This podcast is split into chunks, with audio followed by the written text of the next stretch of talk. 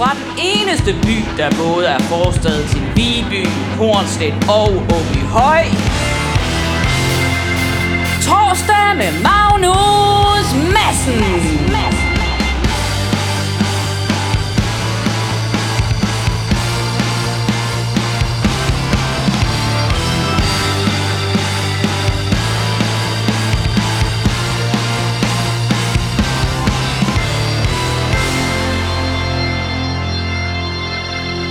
Mandtal. Goddag og hjertelig velkommen til torsdag med Magnus Madsen. Jeg er Magnus Madsen, og jeg ser frem til at underholde dig den næste time med øh, noget indhold, øh, jeg selv har produceret. Med mig på teknikken er som altid Dennis Jensen. Kan du sige pænt goddag, Dennis? Pænt goddag. Goddag. Velkommen til. Øh, og siden vi var her sidst, har det jo været en, det har været en vanvittig uge. Ja. Der må, der må man sige, der, har du oplevet noget? Nej. Nej, heller ikke. så, så altså, det er jo, er der ikke sket noget i år? Der, der er noget, øhm, der er noget virus i Kina. Ja, ja. Vi holdt op med at snakke om brand i Australien, det kan jeg godt lide. Ja, det regnede også lidt dernede, så begyndte folk at drukne, og det var ikke lige så sjovt. Ja, ja. Og så har der været, øh, Jyllandsposten har, har, øh, har lavet en tegning. Ja, igen. Ja, det går nok. Det sjoveste ved den, det synes jeg dog, det er Pia Kjærsgaard, Ja. som skoser ja. kineserne for, øh, Åh, I skal forstå, at vi har ytringsfrihed, og sådan fast reverse til dengang, at hun sagde, at, øh, hvad var det? Sun Times eller et eller andet i England skulle undskylde, Guardian. fordi at de havde lavet en tegning af lykke. Ja, hyggeleri er nationalsport. i, øh, i alle nationaliteter i øvrigt. Så det er sgu meget godt gået. Ja, men øh, det har været... øh, Hvad, hvad, har jeg oplevet noget? Jeg var inde i går og se noget, der hedder Info Comedy. Øh, det, det, det har jeg ikke oplevet før. Øh, det var i Kunsthal Aarhus, og det var med en fyr, der hedder Olof Olofsson. Og jeg kan faktisk ikke huske, hvad showet hed. Hedder det Manden uden krop, eller sådan noget? Øh, en fortløbende historie. Jeg kunne faktisk rigtig, rigtig godt lide det. Det varede øh, lang tid, men det var ligesom en... Øh, det var comedy, men, eller, men ikke på den der... Det handlede om noget.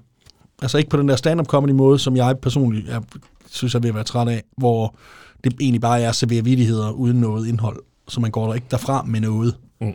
Øh, og han var hen fra noget, der hedder øh, Sverige, øh, og, og var meget, meget, meget, meget ekscentrisk. Og det var, det var faktisk rigtig, rigtig godt. Det var jeg nede at se i går. Og vi var, ja, det var en stor succes. Jeg tror sgu, vi var 10 eller sådan noget. Wow. Heraf måske fire, der åbenlyst ikke skulle være der.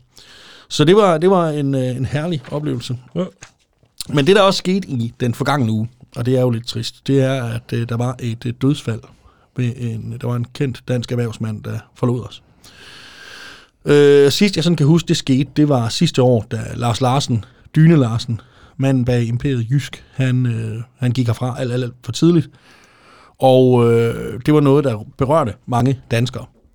Og så fordi Danmark, det er sådan et tjekket land nu, her i, det var i 2019, det er jo ikke nok blevet bedre nu, så sendte Ekstrabladet live fra hans begravelse. Og det vil jeg sige, det er, jeg, jeg har slet ikke ord for, hvor afskyeligt hele det koncept er. Men det kan jeg huske, de gjorde, så man kunne, kunne følge med i en begravelse. Nu, nu kommer de ud med kisten. Er det rigtigt? Nu græder familien. Er det rigtigt? Virkelig afskyeligt. Men de sendte live, og så kunne folk kommentere løbende. Og det gjorde de. Og jeg klikkede lige ind for lige at se, hvad, hvad, hvad er det? Hvad, hvad kan de finde på at skrive fra en begravelse? Og der så jeg så en kommentar fra en uh, mand, der hed Thomas Nielsen. Og han var blevet så berørt af Lars Larsens død, at han havde øh, valgt at formulere sig i et digt til Lars Larsen. Et meget smukt digt. Det er nemlig et meget smukt digt, og jeg synes, jeg vil ikke nu sætter jeg selvfølgelig, det ved jeg ikke, Øh, Thomas Nielsen, hvis du er derude, så kan du ringe ind og sige, hvis det er forkert på 1, 1, 2. Øh, hvis, det er, øh, hvis det er forkert, men jeg tror, det er hans første digt. Men øh, jeg har fundet det her, fordi jeg tog et screenshot af det i sin tid. Det blev lagt ind kl. 13.44 den dag, her, øh, Kim, øh, Kim Larsen, Lars Larsen øh, døde. Og det vil jeg gerne læse op, for det er meget, meget, meget, meget smukt. Kan vi få sådan noget øh, ambient øh, baggrunds... Øh, Noget øh, plinke Plænke plonke musik, ja, Ja. tak. Ja. Ja. Jeg venter lige til det kommer i gang. Det kommer her. Yes, der var det. Digt fra Thomas Nielsen til Lars Larsen. Du løber nu over en eng. Du har solgt mig den bedste seng. Og så er der sådan en hjerte efter. Dit livsværk er så fint. Du har solgt mig det smukkeste gardin. Tæt på rim. Og en hjerte, øh, hjerte bagefter igen. Du er nu på det fineste sted. Du har solgt mig ting til det sødeste bed. Hold op. Også hjertesmiley efter. Du vil være det lysende minde. Du har solgt mig det blødeste linned. Igen øh, næsten rimer det på. Åh, hjerte, smiley. Alle tanker går til dig og din familie. Det var fandme ikke så få ellers. Øh, det skrev Thomas Nielsen i, øh, i sin tid, da, øh, da Lars Larsen øh, skulle herfra. Og i sidste uge, der skete der det, at øh, Louis Nielsen, øh, manden bag, manden man skulle være gået til, det skal man nok ikke længere, han, øh, hvis man skulle have briller, han, øh, han desværre døde. Øh, jeg har aldrig tænkt på, at det faktisk var navnet på et menneske, men det, det gjorde han. Så jeg lå mig inspirere af Thomas Nielsen og, øh, og satte mig til tasterne. Og øh, jeg synes, det, det synes jeg, vi skal gøre hver gang en erhvervsmand dør. Så, Ja. så jeg har skrevet et digt her, og kan vi få musikken op igen?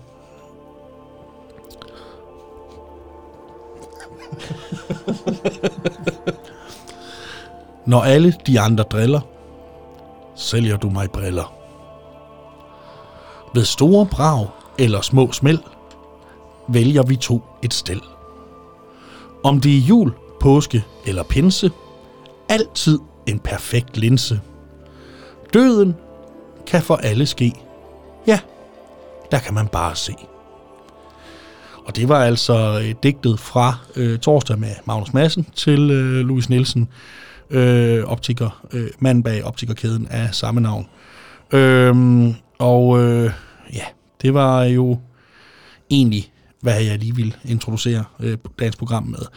I dag skal programmet handle om ham. Altså ham.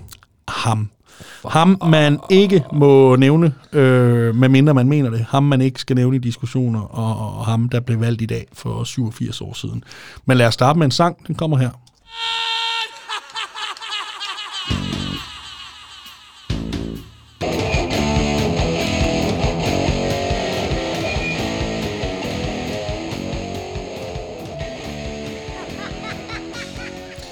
Det var også i Osborne med Crazy Train, med legendariske Randy Rhodes på guitar. En mand, der desværre ikke blev så gammel. Vi sad lige og snakkede om, at hold nu kæft, hvad kunne han ikke have udrettet, hvis han havde haft mulighed for at leve det længere. Men så skulle han nok øh, taget bussen og ikke flyet. Det var ikke øh, en pæn måde at slutte det af på. øhm, jeg var i forgårs inde i øh, noget, der hedder en biograf, og se en film, der hedder Jojo Rabbit. Øh, og den foregår under 2. verdenskrig. Vi følger en 10-årig dreng, som en tysk dreng. Så det er en engelsk øh, komedie, hedder den, men det, er- åh, jeg synes, det er svært at kalde en film for komedie, for jeg synes tit, komedier ikke er særlig sjove. Men det er den her. Vi følger en tysk 10-årig dreng, som er glødende nazist, og som går og taler med sin, øh, sin usynlige ven, som er ingen ringere end ham, det skal handle om i dag, nemlig Adolf Hitler. Og han går ligesom og finder styrke. Han hans far øh, er der ikke, og det er midt under 2. verdenskrig, det er i 40'erne på et eller andet tidspunkt, og han er på vej ind i Hitlerjugend, men han er alt for bange. Og han finder ligesom styrke i at kunne tale med den her eneste stærke mand, han kender på det tidspunkt. Og så er der en masse forskellige forviklinger. Og jeg vil gerne sige, udover den er sjov, så var der i hvert fald tre gange, hvor jeg havde akut problemer med noget øh, høfeber inde i biografmørket, som gik lige i tår, øh, lige i næsen. Jeg ved sgu ikke lige, hvad det var øh, om der, det har været noget med udsugning eller sådan noget. Men det er i hvert fald en fremragende film, som jeg synes, man skal... Prøv lige at gå ind og se det. Jojo Rabbit. Øh, Scarlett Johansson er med, øh, og hun er hyret som skuespillerinde, og ikke som sexsymbol.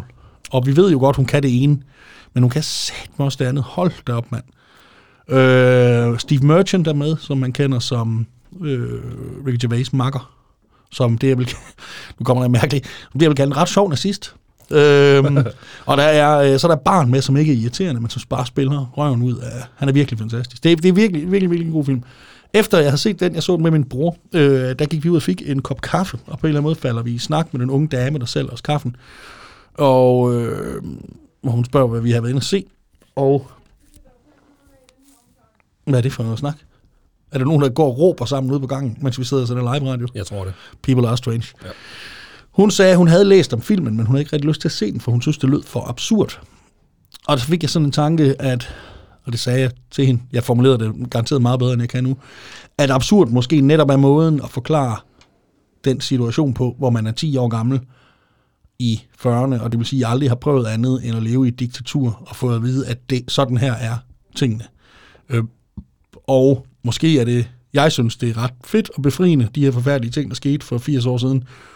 Faktisk at få lov til at grine af dem, fordi vi har grædt af dem, og det har ikke ændret noget. Øh, så sådan en, som sådan lidt en absurd Øh, det synes jeg, fordi det er en absurd situation i verdenshistorien, alt det, der foregik dengang, med et land, der var overbevist om, og vi er, vi er jo så langt fremme i krigen, så der, nogen ved godt, vi har tabt den her, men ret mange bliver jo ved med at kæmpe. Og det, det, det, er, det synes jeg, det var, øh, det var ganske, ganske fantastisk fortælling. Øh, og meget apropos, så er det jo i dag, 87 år siden, at Adolf Hitler kom til magten hen i Tyskland. Og øh, jeg vil øh, i det følgende, og det er så knap så sjovt, øh, prøve at, at, at se lidt på, hvordan pokker den galning, han kunne ende der. Øh, og der er rigtig mange faktorer. Rigtig, rigtig mange, det må man sige. Og jeg vil prøve at dække nogle af dem. Og så vil jeg faktisk starte i 1929 og sige, øh, den 24. oktober, der sker der det, at der er børskrak i USA. Og Tysklands økonomi er i forvejen meget, meget svækket efter Første Verdenskrig. De skal betale nogle gigant øh, krigsskadeerstatninger tilbage til Frankrig og til England. Øhm, og, øh, og derfor så er de, ud over økonomien er i ruiner, der er mange arbejdsløse, har de været nødt til at optage en masse lån øh, i blandt andet USA. Men på grund af krakket, så begynder USA og andre at indkræve øh, de der lån indfriet og skal have deres penge. Og det gør, at Tyskland bliver endnu fattigere, og arbejdsløsheden den stiger voldsomt. Og den Weimar-koalition, den, den øh, meget spinkle øh, kerne af midterpartier, der rent faktisk ønsker demokrati i det her nye, der har kun været demokrati siden 19, det vil sige 10 år, de, øh, de må give op og, øh, og falder fra hinanden. Øh, og de, der var både øh, kræfter fra højre og fra venstre, for der var også, altså kommunismen og, var jo meget stærk på det her tidspunkt også. Øh, og de ønskede ikke demokrati. Øh, så det, der sker, det er, at Hindenburg, præsidenten, han øh, trækker sig tilbage, og øh, må lede landet med sådan pragmatiske nødløsninger. Og så tænker de i Tyskland, nu skal vi dele med at have nogle valg. og det skal jeg lov for, de har. Og jeg elsker valg om, hvorvidt man skal være demokrat. Det er næsten lige så godt, som dengang vi stemte herhjemme om affølgen, om det kunne være en kvinde. Kan dem, der er, er, er, er født privilegeret over os, og det mest udemokratiske, man overhovedet kan forestille sig, skal de her demokratiske rettigheder? Ah, det synes jeg. Nå, men i 30, 1930, der var der rigsdagsvalg, og NSDAP, National, National Socialistische, oh, det er svært, Arbejderparti, nazisterne, de gik fra 2,6% til 18,3% af stemmerne, eller fra 12 til 117, ja, 107 sæder i rigsdagen. Øhm, og derfor så havde de her øh, midterpartier, de havde ikke længere magt, og, og Hitler han blev nu for alvor en magtfaktor. Og øh, Hitler han er god til at rende ud og snakke med den tidligere overklasse, junkerne, dem der engang var adelige, dengang for før Tyskland blev demokrati.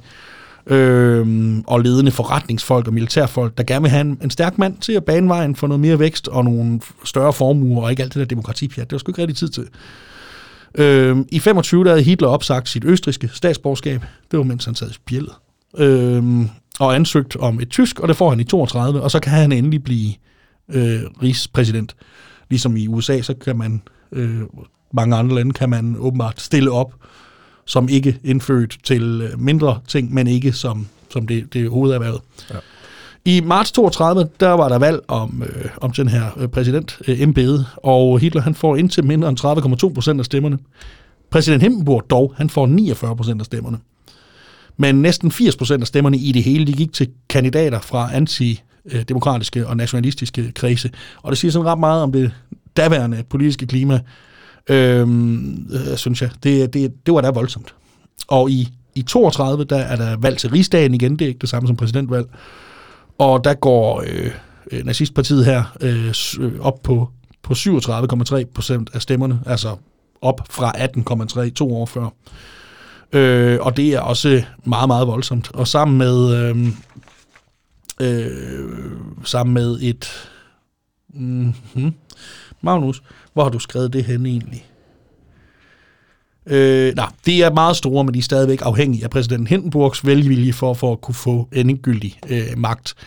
Øh, hvis, det var, hvis der var nogen, der kunne udnævne en, en kansler, så var det ham, når der ikke var flertal. Det, det var det, han skulle gøre, hvis der ikke var flertal i parlamentet for en enkelt, og der var ret bare splittelse. Der var meget øh, magtkamp mellem folk og mere eller mindre antidemokratisk og nationalistisk baggrund, der havde hinanden. Og der var en gruppe anført af Frans von Papen, der var en konservativ øh, adelsmand og fra rigtig old money, European, god familie, Øh, han blev enig med, med sig selv om at pege på Adolf Hitler som kansler, fordi så kunne han selv blive vicekansler. Og, øh, og det, det sker så det den 30. januar 1933, der kan Hitler simpelthen sætte sig i øh, stolen og kalde sig for kansler af Tyskland, og Frans von Papen, han bliver så vicekansler. Og inden vi snakker videre om det, så tager vi skulle lige en sang, fordi det hele er så skørt, så at vi tager en med Kiss, der hedder Crazy Crazy Nights.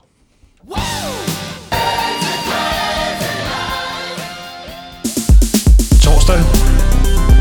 Torsdag. Torsdag. Med Magnus Madsen. Yes, det var selvfølgelig legenderne Kiss med Crazy Crazy Nights. Kiss, der kan opleves på dansk jord lidt senere i år til en festival på Refsaløen i København, der hedder Copenhagen. Så hvis du kan øh, lade være med at lave bukketegn til kameraet lige et øjeblik og forlade øh, Instagram måske i en halv time, så kan du se Kiss i virkeligheden. Det er, det er jo det, der er meget fedt. Men lige nu og her, der er det ikke Kiss, vi snakker om, skal jeg lov for. Det er sgu Adolf Hitler. Og vi er nået dertil i Adolf Hitlers historie, at den 30. januar 1933, det vil sige 87 år siden i dag, der satte han sig i stolen og var vicekansler. Nej, han var, sgu, han var kansler i USA.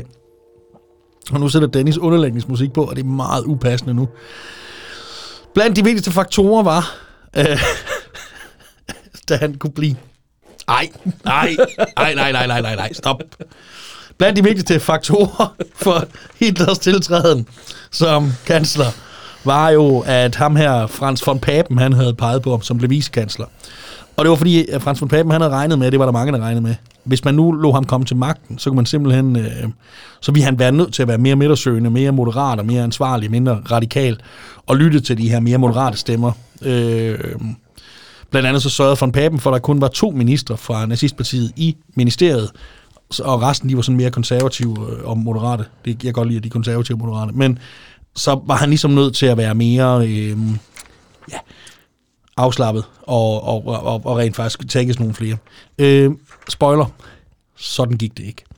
Øh, militæret, øh, jeg tager bare lige nogle af faktorerne, der var ret vigtige, øh, og, og fans af militæret. Der var jo rigtig, rigtig mange øh, veteraner fra Første Verdenskrig, hvor de Tyskland led et forsmedeligt nederlag. Øh, de så i Hitler en ven, da vi genoprustede militæret, så man kunne lægge den her pinlige Versailles-fred øh, bag sig, og igen vise øh, Tysklands styrke øh, sådan, øh, øh militært. Øh, det, det var, lå mange på sinde. Der var mange, der ikke troede. Det vender vi tilbage til øh, til sidst. Men der var mange, der mente, at det var internt, man havde tabt øh, Første Verdenskrig. At det var fordi folk, øh, de svagelige, de simpelthen havde, havde givet op for tidligt. Det vender vi tilbage til. Storindustrien og bankerne, i dem var der også rigtig, rigtig mange, der så muligheder i Hitler, fordi de var bange for selvfølgelig kommunisternes snakke om, at de ville nationalisere store virksomheder og banker. Og øh, de så til gengæld store muligheder i øh, den økonomiske vækst, der kunne være i, i oprustning af militæret. Det er klart, så skal der bruges stål og øh, mandskab og sjov. Det, det er godt, man gik væk- fra den tankegang. ja, det er det. Det har man ikke gjort siden. Nej. Det er helt utroligt. Øhm, og så var der øh, faktisk rigtig mange adelige, de tidligere adelige, øh, fra alle de her mange småstater, som, som Tyskland engang bestod af, og deres efterkommere, og dem, der var støtter af det, der sådan øh, synes, at det kunne være, at Hitler han kunne skabe noget stabilitet, så man kunne få det her gamle autoritære styre tilbage, der var før Første Verdenskrig, hvor man, hvor man øh, og det, er det er jo selvfølgelig rimelig nemt at synes, at det var fedt, hvis man er født til at være ham, der sidder inde øh, på- en hest, og, og ikke være ham, der, der er født til at gå rent efter den.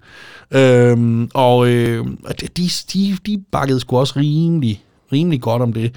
Øh, og de synes i det hele taget, det var blevet for løsluppent her efter Første Verdenskrig. Altså, de ville simpelthen have mindre dans i Berlin, og så lige lidt mere kæftrit og retning. Øh, mere slid i minen i ruer.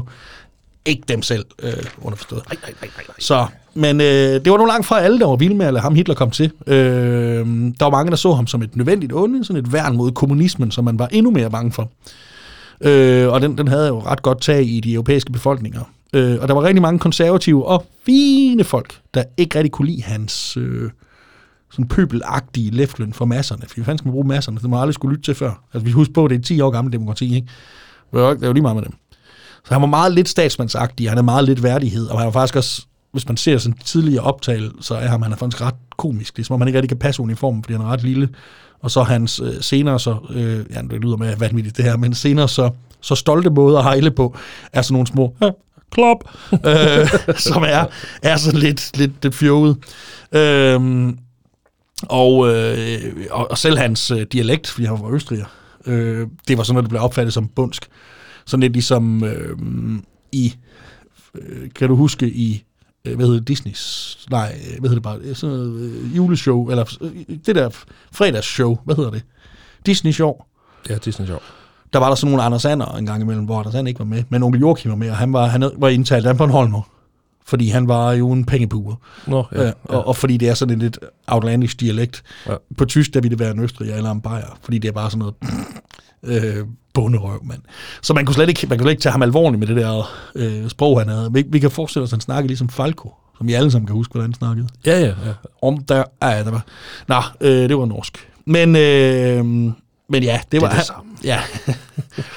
Lidt sjovt, så var der faktisk øh, general Erik von Ludendorff.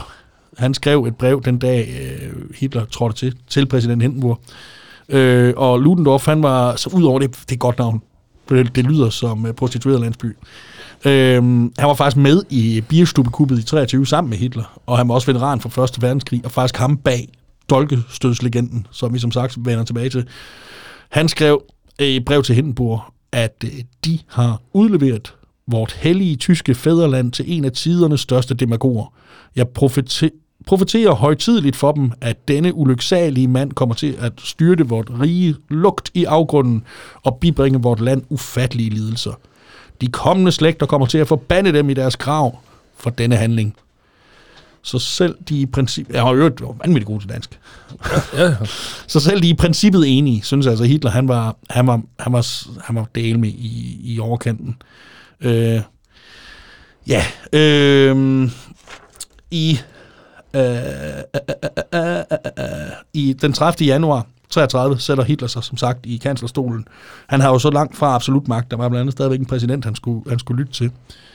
Og der var stadigvæk ikke nogen, der kunne blive enige om noget som helst, fordi parlamentet var helt fjollet sammensat. Øh, og så han foreslog derfor Hindenburg at udskrive endnu et valg i, øh, i starten af marts 33. Jeg tror, det var den 6.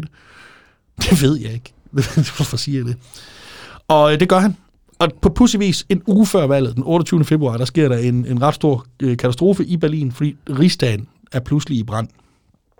Øh, at, og det må man jo sige er noget af et attentat på, på folkestyret og på øh, demokratiet, at, at rigsdagsbygningen den er i brand. Og det udløser en enorm panik. Øh, man, øh, de iler til at få den slukket, men det, det, den er opstået flere steder, og, og det er helt forfærdeligt. Men det viser sig ret hurtigt, og det her vender vi også tilbage til, det viser sig ret hurtigt, at ham, der står bag det, viser sig at være en anarkist med forbindelser til det kommunistiske parti. Øh, som sagt, vi vender tilbage til det her. Og, øh, og han bliver fanget red-handed og i øvrigt nøgen. Og, øh, og, øh, og det er jo noget, folk er bange for. De her kommunister, de er jo vanvittigt farlige. Så øh, Hitler han udnytter den her panik til at få Hindenburg på øh, til at sætte en nødforfatning, jeg tror den hedder artikel 48, det tror jeg faktisk er rigtigt, øh, i værk. Øh, sådan en, øh, hvad hedder det, undtagelsestilstand, som gør, at han kan agere. Jeg tror, vi dropper den næste sang. Øh, så han kan agere... Øh, fuldstændig øh, frit og, øh, og, øh, og gøre, øh, øh, hvad der passer ham i nogen, og så han kan træffe nogle, nogle beslutninger for folket, uden først at skulle spørge parlamentet. Øh, og en af de første ting, han gør, eller det aller, aller første, han gør, det er selvfølgelig at forbyde kommunistpartiet, og så forfølge og, øh, og fængsle og henrette øh, alle kommunister. For mindre kan der ikke gøre det. Øh, og så brugte han selvfølgelig også de her magtbeføjelser til at at påvirke dækningen af valget. Det er jo kun en uge før det her afgørende valg. Øh, til sin egen fordel for sit eget parti, og, og til at ødelægge det for de andre. Og både ødelægge det for de andre i den forstand ikke at dække, sørge for, at der ikke er, er dækning af deres valgmøder, eller at, at medierne skriver dårlige ting om dem, eller at der dukker Sturmabteilung, SA-tropper op og smadrer folk, der er på vej derind, og man truer folk til... Øhm, fordi det, det er sådan en blanding af demokrati og, og tørt tæsk. Det er lidt det lyder egentlig som min opvækst. Men, øh, ej, hold op, jeg havde ikke demokrati. Nej. øhm, og det er jo, øh, det er meget skræmmende øh, måde at, at gøre det på. Effektiv. Ja, meget, meget effektivt. Trods det, fordi så kommer valget så, så får øh, partiet faktisk ikke alt for stor støtte. Øh, altså, de blev større end nogensinde før, men ikke, ikke så enorme, som man skulle have troet. Øh, og fordi folk var sgu alligevel sådan lidt, og jo mere jeg har læst om det her i, i de sidste uges tid, så, har, så er det op for mig. Hold op, hvor var der mange, der ikke gad at have, have Hitler uh-huh. øh, dengang, som stemte på ham, fordi de var endnu mere bange for noget andet. Og det er måske noget, vi alle sammen lige skal til at overveje næste gang, vi skal sætte kryds. Ikke at, nu skal jeg ikke spille Hitlerkortet her. Øh, vi har ingen situation, der på nogen måde minder om. Men man skal passe på at ikke komme til at lukke nogen ind ad bagdøren, som er rimelig træls, fordi man er bange for, at nogen andre skal komme ind ad fordøren. Øh, det kan godt nok være svært i demokrati, fordi vi, vi, vi skal jo vælge noget til. for, men men der, der er mere end en far i denne verden, lad mig sige det sådan. Øhm, her i 6. marts 33, efter valget, der har øh, Hitlers parti øh, sammen med øh, det lille bundeparti DNWP fra Bayern, de har over halvdelen af rigsdagens pladser, øh, som er som er okay, men, men det er da ikke voldsomt godt for en mand, der har så meget øh, øh, magt. Men altså, alternativen var lige så crazy.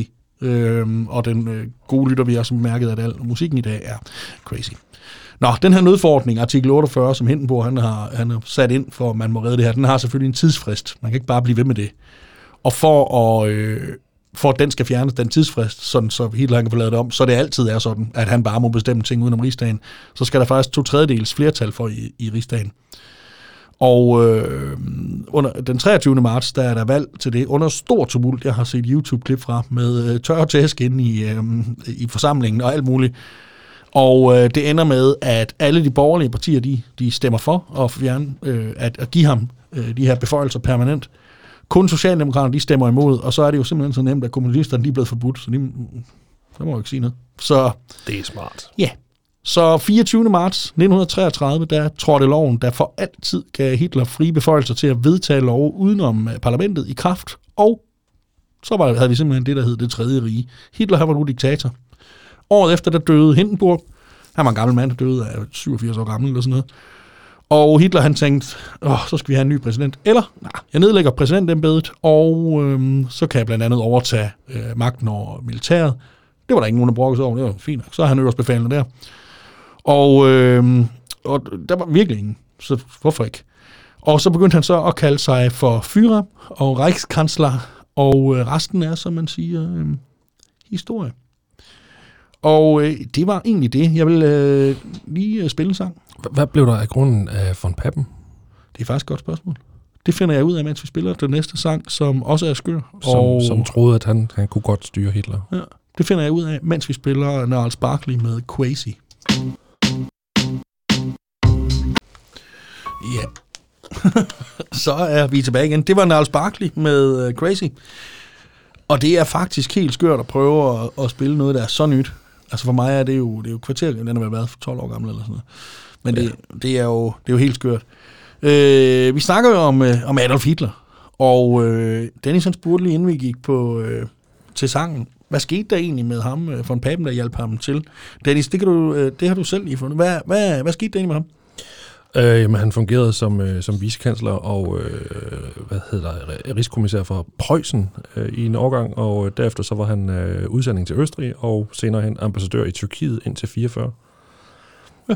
Og jeg kunne så lige læse lynhurtigt, at han øh, også var øh, tiltalt i Nürnberg-processen, men ja. blev frikendt for alt.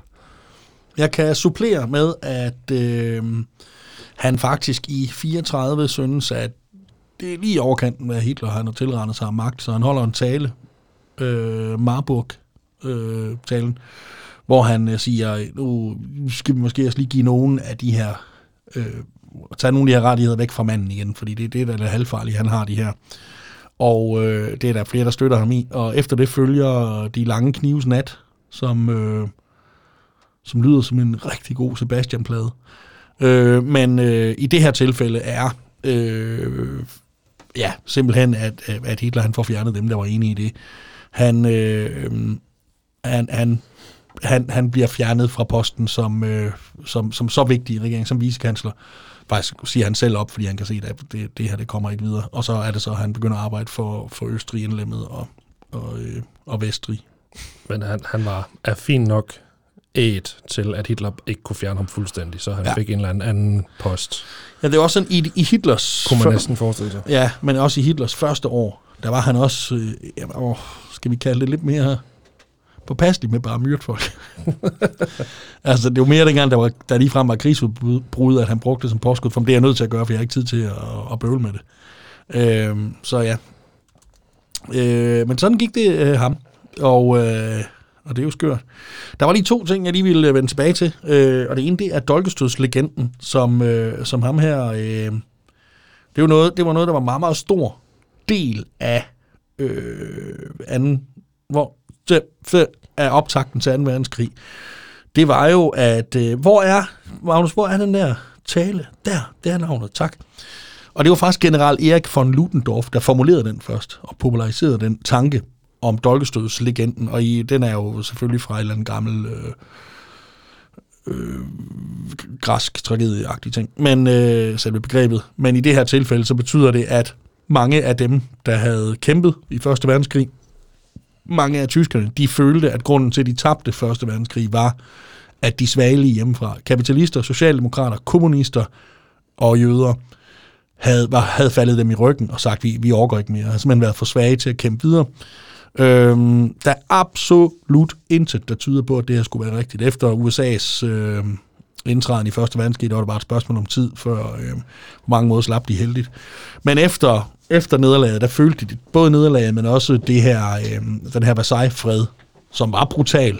Altså, Ydmygende, brutal, og, udmagende, udhungrende af ja, Tyskland. og som en eller anden sagde efter den, det her er ikke en våben, det her er ikke en krigsafslutning, det her det er 20 års våbenhvile. Fordi den var så strid, at Tyskland aldrig nogensinde vi kunne, kunne leve op til det. Det var i, i første, øh, ja, efter første verdenskrig. Faktisk så forlod, det vidste jeg ikke, men øh, amerikanerne, øh, den engelske øh, økonom Keynes, øh, stor, ja, tænker, han forlod øh, faktisk forhandlingerne, fordi han sagde, det her det kan ikke lade sig gøre. Den her enorme sum. Altså det der med, at de skulle skære deres militær ned til det her, sådan, det kunne man sådan forstå. Men de enorme krigsskadeerstatninger, de skulle betale helt frem til 1967, det, var sådan, det, det kan jo ikke... Det, det, det betyder, at de skal knokle røven ud af bukserne alle sammen hele tiden, og ej- øh, må ikke, ikke tjene en krone på det. Og amerikanerne synes også, at den var alt for hård. Det her det kan de aldrig leve op til, så de forlod den faktisk også. De har de ratificeret aldrig, men de lavede deres egen aftale med Tyskland i 21, tror jeg øhm, som blandt andet betød, at de kunne låne penge, så de kunne opbygge noget. Og det var så det, kan man sige, der så gik galt med børskrakket i 29, at det var der, de havde pengene fra. Øhm, og det, det, er jo det er det egentlig. Det er egentlig vildt nok, at alle kunne se, at det her det er for farligt. Sjovt nok synes frans, franskmændene, de synes ikke, den var, den var hård nok. Ej, det, det var jo en regulær hævnagt for fransk. Jamen det var det, det var det. Og franskmændene, det de aller, allerhelst ville have, det var, at Tyskland skulle nedlægges, og så skulle der laves det der, der havde været før med en masse separate stater, og så skulle vi tilbage til måden, og ivrige lyttere af dette program vil have bemærket, at jeg har nævnt det før. Den gamle måde, det blev styret på, hvor vi havde stærkt Preussen, stærkt Østrig-Ungarn, stærkt Frankrig, stærkt England og et stærkt Rusland. Og det var ligesom dem, der bestemte, hvornår små lande som Danmark og Norge og sådan noget måtte gå i krig med hinanden, hvem vi skulle handle med, og så videre, så, så videre. Og så var det folk med, der var en god familie, der bestemte, og ikke så meget folk, bare fordi de var kloge, eller havde gået meget skole, eller kunne ting. Nej, det, det, det der med, altså, merit og demokrati, det er puha. Det var det. Det var det, det vi skulle gerne tilbage til det her. Nymodens pjat. Lige præcis. En anden ting, øh, der også var øh, øh, sådan ret øh, væsentlig, øh, øh, som jeg også lige vil vende tilbage til, det er selvfølgelig det her med rigsdagsbranden. Fordi Hitler han brugte branden i rigsdagen. Det var godt nok belejligt for ham. Fordi det er den rigsdagsbrand, påsat af anarkistisk kommunist fra Holland, det er den, der faktisk er grund til, at han kan gøre Nogle gange så smiler verden bare til. Ja, det gør den. Øh, det er den der grund, den direkte årsag til, at han kan udvide sin magt så meget, at han kan gøre alle de mange, mange, mange, mange, mange af de ting i hvert fald, han gør øh, følgende. Det krævede også en del øh, folkelig opbakning. Historie dog, fordi nogen skulle også gøre det. Men det er jo helt vildt. Og det har jo selvfølgelig, det er efterhånden rimelig almindeligt kendt, at ham her, øh, Marinus van der Luppe, som blev fanget og henrettet for det, at øh, han var muligvis med i det, fordi han var vist nok småskør. Men han kan umuligt have gjort det alene, og det var højst sandsynligt nazisterne selv, der brændte den rigsdag ned, netop for at skabe den her situation. Øh, faktisk så den her, han var hollandsk kommunist og anarkist. Øh, det var den var svært at være medlem af et parti, når man er anarkist. Skal vi møde, vi mødes klokken, i morgen kl. 18? Nej. Eller ja, og så blive væk. Jeg, jeg ved det ikke. Men han, øh, han blev faktisk fundet nøgen i, bag bygningen, i færd med at tænde tændstikker, da de kom for at, at slukke det hele her. Øh, den her brand, som var opstået minimum 12 steder inde i bygningen. Hvorfor ligger han der nøgen med tænd? altså, og de var, ja, du, den samme, det er meget, meget svært at være flere steder på en gang, så der har under alle omstændigheder været flere med. Og faktisk så, så begik han, øh, eller han blev fanget og tortureret og, og dømt øh, til døden og blev henrettet sådan rimelig hastigt, inden man, der er alt for mange, der kunne nå at snakke med ham. I, øh, I 67, der ændrede tysk lov hans dom til 8 års fængsel for at have deltaget i det. Og det, da jeg læste det, der, der skulle jeg lige læse det nogle gange igen, og tænkte, hvad ind i helvede er formålet med det? Og hvordan er de nået frem til 8 år? Ja, det ved jeg ikke. Det, det, det er simpelthen så mærkeligt. Men i 2008, der blev han faktisk pur frikendt for at have været en del af det. Øh, det er så fem... Det, altså, det er fedt at blive frikendt. Øh, uheldigt, når det er 75 år efter, man er blevet henrettet øh, for tingene. Men hans navn er der så genoprettet. Øh, eller hvad? Altså, uden at påstå noget, gad vide, om der sker det samme med Lee Harvey Oswald. Tja, det kan faktisk godt være. Efter de, den samme mængde år, så er der nogen, der graver i nogle arkiver, og så finder de muligvis ud af, jeg ved det ikke. Det, det var faktisk ikke en mand, der gjorde det der alene, og Nej. Det var også pudsigt hurtigt, vi fandt ham. Det var meget pudsigt hurtigt, de fandt ham. Ja, og det var, også, det var også ærgerligt, at han blev skudt af en mand under politistationen, når nu den mest eftersøgte mand i hele USA bliver bragt ud til offentligheden, før han puttet ind i en bil. Ja. Det er godt lavet. Det er godt lavet. Ja, meget, meget, meget mærkeligt. Og hvem han, Jack Ruby, der skød ham der, hvad, hvad, Natklubejer. hvad Meget, meget patriotisk natklubejer, som Ja. ja. tilfældigvis befinder sig i den garage, hvor at alle ved, at han lige kommer ud på det tidspunkt Ja. ja. der. Ja. Det, øh, Man kan sige, det er meget sandsynligt. var det måske en... Fordi rigsdagsbrand, det, det synes jeg, det er sådan begyndt at blive sådan et udtryk for... Nu skal jeg igen passe på, hvad jeg siger, men øh, for nogle år siden, der var der pludselig en masse optøjer i Tyrkiet. Mm. En masse demonstrationer mod, som gjorde, at Erdogan, han for at bevare roen for folkets skyld, var nødt til at lade sådan en nødbeføjelse træde i kraft og fængsle 10.000 journalister, der, ja. så vidt jeg ved, stadigvæk sidder i fængsel, øh, for at have deltaget i det her, og sådan uden almindelig rettergang og sådan noget. Det er derfor, man måske skal, hvis man har lyst, lige kunne overveje et par gange, inden man tog dertil og, støttede det styre med at holde ferie. Ah, men all inclusive i Alanya, det har da ikke noget med Erdogan at gøre, vel? Jeg har nemlig ikke, fordi det er slet ikke der, der, det er slet ikke der, det er farligt. Men det ser jeg så, måske sådan lidt, og det, jeg ved jo ikke nok, men det kunne man måske godt se som en rigsdagsbrand, fordi det er så godt nok. Det kan godt være, det er, som man siger, det er. Men, men det så godt nok også lidt ud, som om, at det var noget, han selv fandt på for at kunne stoppe det, så han kunne bruge det som undskyldning for at, øh, for at, at, at gøre nogle, for, at få fjernet nogle, nogle ting.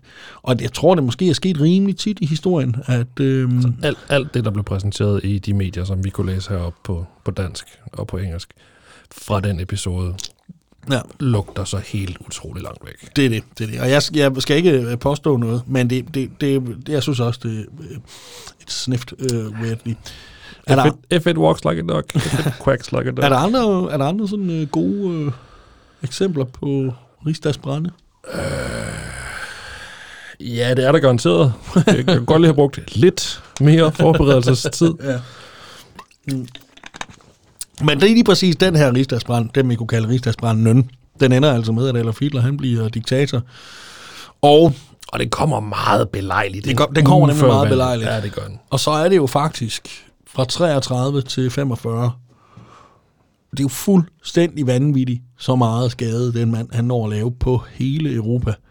Med udgangspunkt i sit eget land. På Europas jøder selvfølgelig, på, øh, det er jo så tysk. Det er tit, jeg møder mennesker, der tror, at 2. verdenskrig har et eller andet at gøre med jøder. Det har det virkelig ikke. Tysk Lidt, men slet ikke så meget, som folk gerne vil have. Nej, nej, det jo, der var ikke nogen, der gik ind i nogen krig for at befri nogen jøder. Det var der altså ikke. Der var nogen, der gik ind i nogen krig for at få dem til at holde op med at kaste bomber i deres hus. Ja. Øhm, Og det var jo først, da russerne, øh, Ja. altså da amerikanerne kommer øh, sydvest fra, og russerne kommer østfra, at man opdager. Altså man har godt vidst, okay, der er noget jødeforfølgelse, Ja, der er noget ditten, der er noget forfølgelse af, af, intellektuelle jøder, af kommunister, af handicappede, af homoseksuelle, af alt muligt. Men Ja. det er historisk set først, da man finder for eksempel Auschwitz, som er den første rigtig store, rigtig vanvittige lejr, Ja. man finder, at det går op for de, altså for de europæiske magter og alle de allierede, Ja. hvor vanvittigt det egentlig var. jeg læste, fordi det, nu har det jo lige været 75 års dagen for, for Auschwitz befrielse. Nej, det er ikke dagen, men året i hvert fald. Året. For Auschwitz befrielse. Jeg læste om øh, et gammelt interview med den øverste kommanderende, der havde befriet Krakow. Det er jo 60 km fra Krakow. Og så var de egentlig ret stolte af det, fordi det var deres mission. Og så begyndte folk i Krakow at snakke om, der er altså et eller andet galt. Det kunne være, at I lige skulle stikke ud lige 60 km syd herfor, eller hvornår du er, hvor langt, hvilken retning du er. Kan I tage ud mod Treblinka derude? Ja, der, der, der, der er noget galt. Og så sendte de faktisk ikke ret mange derud i... Øh, og de mennesker, der kom derud først, de er jo aldrig blevet mennesker igen. Fordi det syn, der mødte dem, øh, af de her altså, de mennesker, der boede der, de var så svækket, de mennesker, der var overlevende, var så svækket, at over halvdelen af dem døde, fra de blev befriet, til... Altså, selvom, selvom de skyndte sig at få tæpper og mad og øh, behandling og syge, øh, altså, så døde over halvdelen, så svækket var de, og de døde jo af altså de mest smertefulde ting, altså af overanstrengelse og af sult og af kulde og af det er fuldstændig, de er bare tæer i øvrigt øh, i sådan en gigavinter, og det, det er helt, øj, nå, det, jeg behøver vel ikke at understrege, det er sgu da noget af det mest forfærdelige nogensinde. Det er en bizar situation det hele, og øh, er en skør situation det hele, og alle sangene i dag, de er skøre, og det er den næste også, det der med Patsy Cline, og den hedder bare Crazy. Patsy Cline med Crazy, en sang skrevet af Willie Nelson, der efter sine, da han hørte den i hendes version, sagde, ja, okay, den, den tager vi bare, jeg, kan- det kan jeg sgu ikke. Det er for godt, det der. Og jeg får sgu også lidt gås ud, når jeg hører den. Jeg synes, det er virkelig, virkelig smukt. Øh, det var, hvad vi havde i dagens program. Øh, vi har snakket en del om, om Hitler, og øh, skulle, skulle man lære noget som helst af noget, og det, hvorfor ikke gøre det, så vil jeg sige, at man skal huske på, og det tror jeg, eller det ved jeg, Dennis er enig med mig i, man skal huske på, at man i et demokrati ikke kommer til at stemme noget forfærdeligt ind af frygt for noget andet forfærdeligt.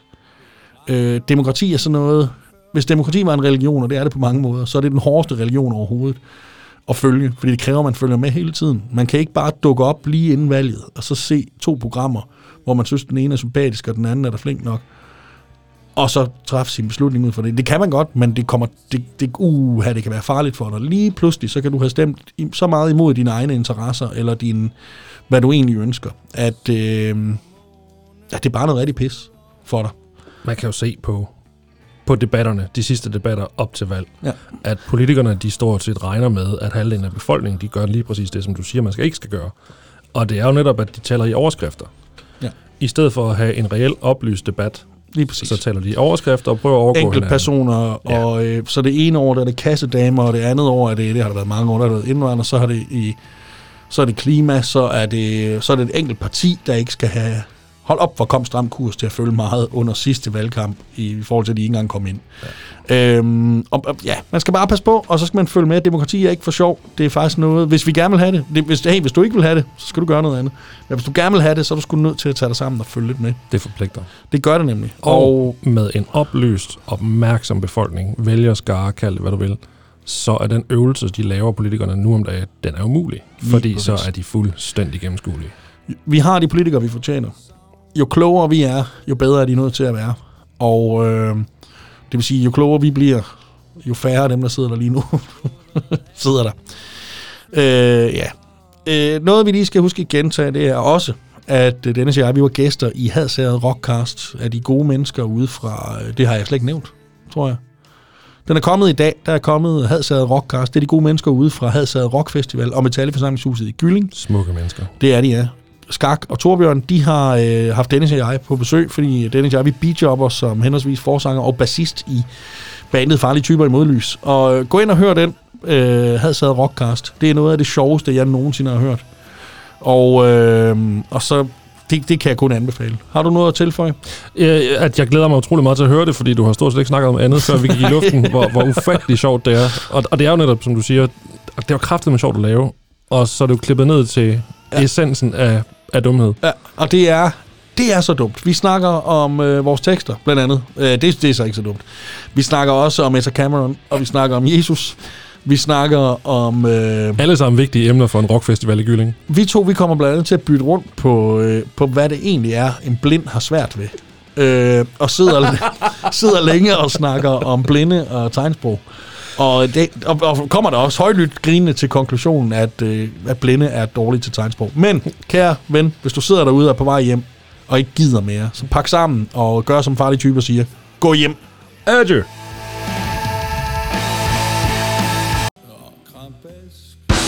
Du har tilbragt den sidste time i selskab med Magnus Madsen. På vegne af danske tegnsprogsentusiaster vil vi gerne have lov at sige...